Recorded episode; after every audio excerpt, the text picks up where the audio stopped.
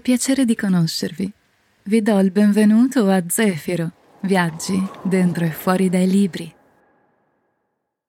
In questo episodio ho deciso di parlarvi di un viaggio entusiasmante, compiuto da un'esploratrice parigina appassionata di Asia, che agli inizi del secolo scorso decide di mettersi in cammino per raggiungere Lhasa, capitale del Tibet.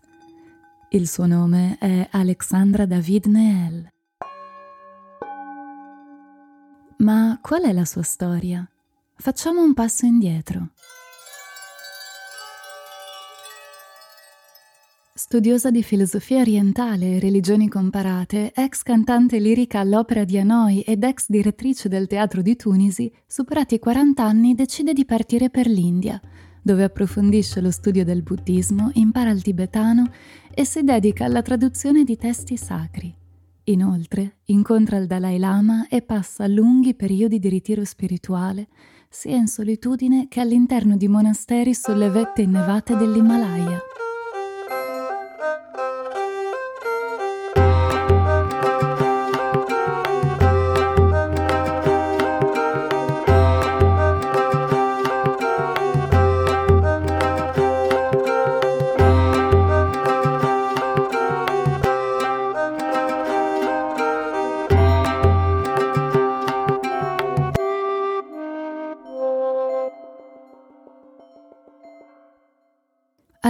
Alexandra ha un obiettivo, arrivare a Lhasa, capitale del Tibet, luogo sacro che nessun esploratore a quell'epoca è riuscito a raggiungere. Ma c'è un problema. Il Tibet è proibito agli stranieri e la nostra eroina ha tentato l'impresa svariate volte senza mai riuscirvi.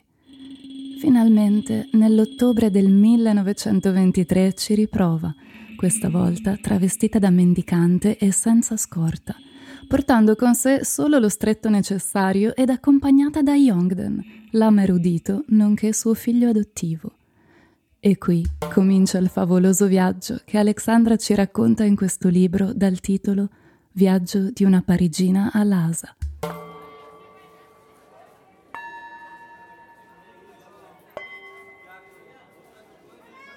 Per più di due anni, a partire dalle mie prime dispute con le autorità tibetane nel paese di Kham, il giovane lama e io avevamo instancabilmente discusso il modo di sparire, di sbarazzarci della gente che ci circondava e far perdere le nostre tracce per cambiare identità.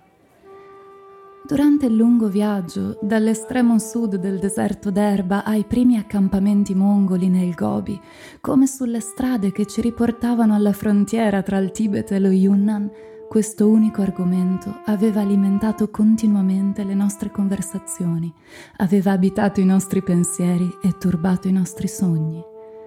E adesso, quello che noi consideravamo giustamente assai difficile da realizzare era alla nostra portata. Tra qualche ora saremmo partiti per il colle di Dokar, che segna la frontiera del Tibet proibito.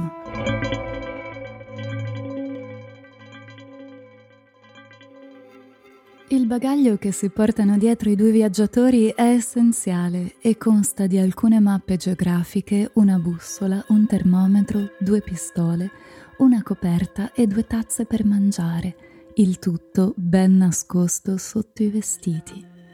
Lo scopo è quello di confondersi tra i monaci pellegrini che coprono a piedi lunghissime distanze in visita ai luoghi sacri del buddismo tibetano. Passando dalla Cina al Tibet, madre e figlio sperano di eludere i controlli delle frontiere. Ma non è facile nascondere le origini straniere. Alexandra si tinge i capelli di inchiostro e cacao e gli aggiunge dei crini di yak per rendere più folte le trecce. Si cosparge di cenere viso e braccia per scurire il tono della pelle. Si rende completamente irriconoscibile.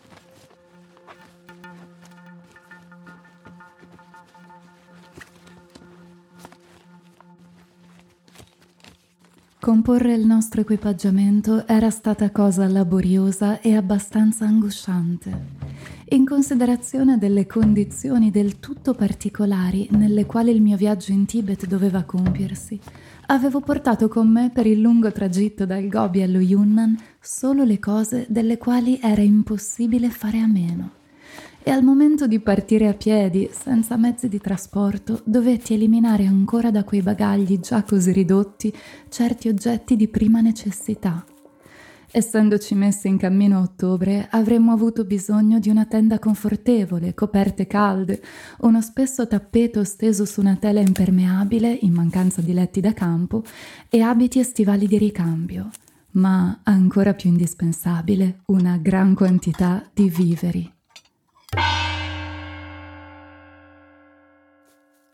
Ero decisa a viaggiare di notte e a rimanere nascosta durante il giorno, finché non fossi penetrata abbastanza avanti nel paese, perché nessuno potesse scoprire in modo certo il luogo da dove venivo e il cammino che avevo percorso.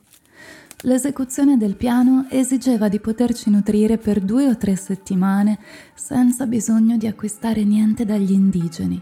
Così, per portare via più provviste, erano stati abbandonati coperte e vestiti di ricambio. Ecco allora che comincia un'avventura senza eguali, in cui il pericolo di farsi scoprire ed essere espulsi dal Tibet è dietro ogni angolo, senza contare i rischi a cui due viaggiatori sono esposti quotidianamente. Morire di freddo, di fame, di sete, di stanchezza, perdersi, farsi uccidere dai briganti o finire divorati da bestie selvagge. Ad ogni pagina ci si chiede come faranno ad uscire da situazioni tortuose e di estremo pericolo. La regione che attraversano è quasi inesplorata, le carte in loro possesso molto approssimative. Spesso viaggiano la notte per farsi vedere il meno possibile e dormono nascosti durante il giorno. Il terrore di essere scoperti dai funzionari che controllano le frontiere è costante.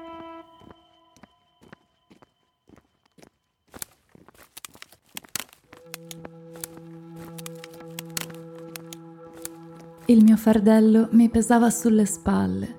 Le sue cinghie tagliavano dolorosamente la mia carne? Probabilmente sì. Più tardi me ne sarei accorta. Per il momento era abolita in me ogni sensazione fisica. Urtavo contro le rocce aguzze, mi laceravo le mani e il viso con le spine dei rami tagliati. Io proseguivo, tesa, ipnotizzata dalla mia volontà di riuscire. Per molte ore errammo nella valle. Dopo aver constatato l'impossibilità di attraversare il fiume, ci mettemmo alla ricerca della passerella. Ci perdemmo varie volte nella macchia, le tracce lasciate dagli animali sulle sponde del fiume che il mio giovane compagno aveva individuato in pieno giorno non si distinguevano alla luce fioca di una luna velata dalla nebbia.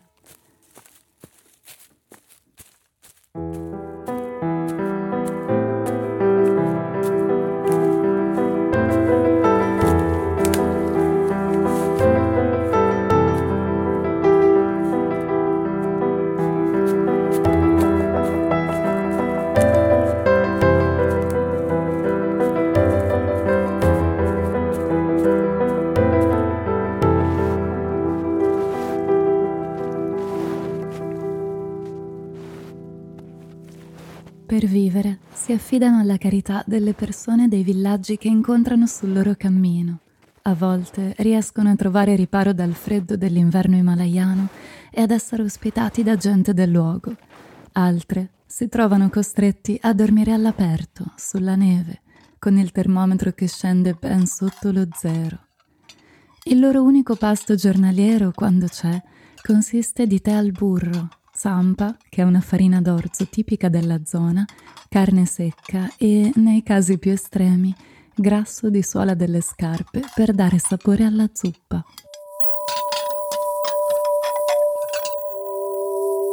Una divertente avventura mi capitò in un paese della valle del Nou. Come ho già raccontato, mi servivo dell'inchiostro di china per scurire i miei capelli. Ogni tanto rinfrescavo la colorazione delle mie trecce brune passandovi la stecca di inchiostro inumidita e le mie dita, ovviamente, si scurivano molto durante questa operazione. La cosa non si notava affatto, poiché la personalità della povera vecchia che avevo assunto esigeva una pelle quanto più sporca possibile e strofinavo spesso le mani e il viso con la fuliggine grassa presa dal fondo della nostra pentola per avvicinarmi al colore delle contadine del luogo.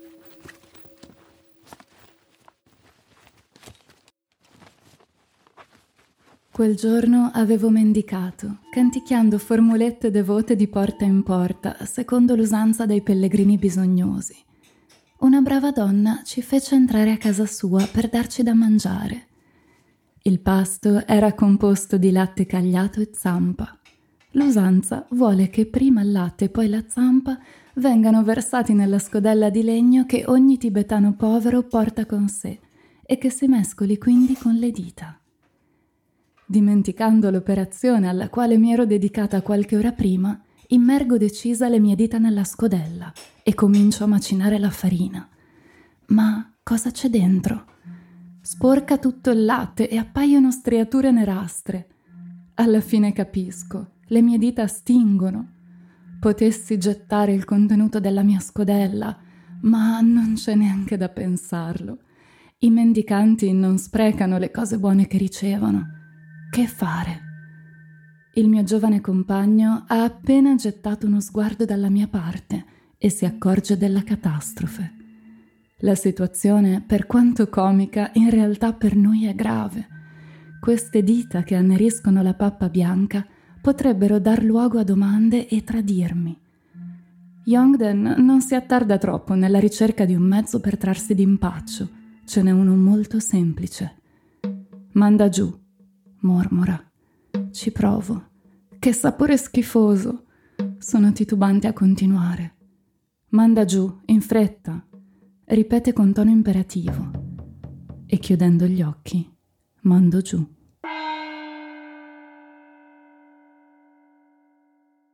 Un'altra sfida che i due affrontano quasi quotidianamente è quella di dover fare i conti con le richieste e le superstizioni degli abitanti locali in qualità di pellegrini eruditi si vedono spesso obbligati a predire il futuro o esorcizzare demoni, e sarà anche grazie all'abilità del saggio Yongden, il figlio adottivo, che usciranno da situazioni quantomeno ironiche e ai limiti dell'inverosimile. Ma anche quando tutto sembra essere perduto, la narratrice dimostra una forza d'animo e volontà ineguagliabili, come quella volta che, rimasti bloccati a lungo su un passo innevato, senza cibo e nell'impossibilità di continuare per via del maltempo, Alexandra riesce ad accendere il fuoco utilizzando un'esoterica tecnica di respirazione che le permette di innalzare la temperatura corporea e di raggiungere uno stato di trance visualizzando e creando calore.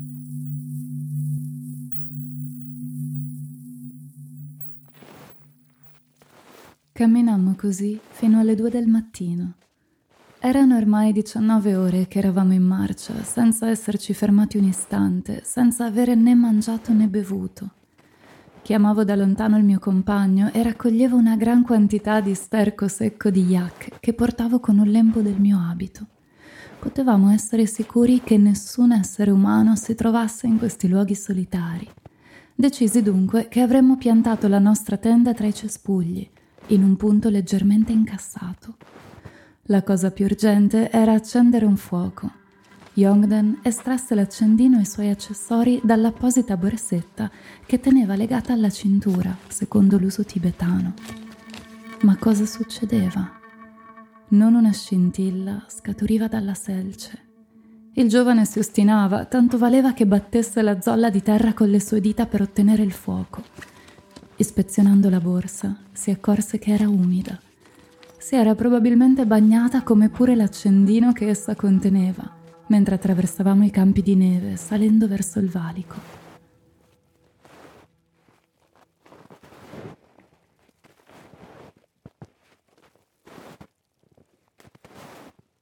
Era vero che avevo studiato presso due anacoreti tibetani l'arte particolare di aumentare il calore del corpo Vidi alcuni di quei maestri nell'arte del tumo seduti sulla neve, notte dopo notte, completamente nudi, immobili, sprofondati in meditazione, mentre terribili raffiche invernali turbinavano e lulavano intorno a loro. Vidi al chiarore splendente della luna piena il fantastico esame superato dai discepoli. Alcuni giovani venivano portati nel cuore dell'inverno sui bordi di un lago o di un fiume e lì spogliati da tutti i loro abiti, asciugavano direttamente sulla loro carne certi lenzuoli inzuppati nell'acqua glaciale. appena un lenzuolo si asciugava un po', un altro veniva subito a sostituirlo. Irrigidito dal gelo appena tirato fuori dall'acqua, diveniva presto fumante sulle spalle del candidato, come se fosse stato appoggiato su una stufa bollente. Ma meglio ancora, appresi il genere di addestramento che permette di compiere questi strani tour de force e mi esercitai io stessa per cinque mesi invernali, indossando il sottile vestito di cotone delle novizie a 3900 metri d'altezza.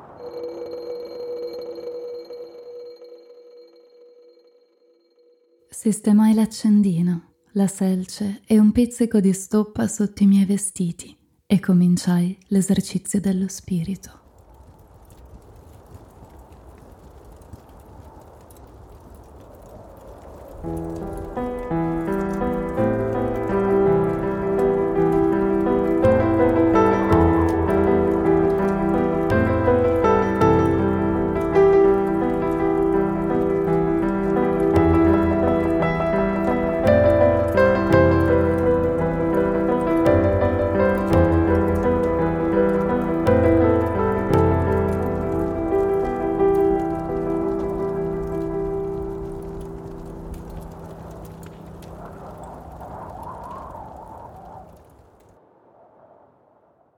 Né le privazioni di cibo, sonno e cure mediche, né le condizioni estreme in cui si trova ad affrontare questo viaggio impediscono ad Alexandra di rimanere salda e ancorata al suo proposito di raggiungere la città proibita. L'Asa è un faro nell'oscurità che le fa superare qualsiasi ostacolo. La sua tenace determinazione, unite alla forza fisica e spirituale, la rendono un personaggio unico nel panorama della letteratura di viaggio.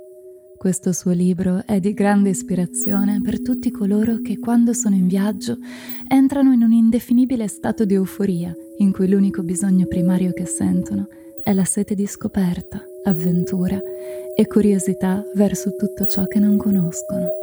E allora, buona lettura.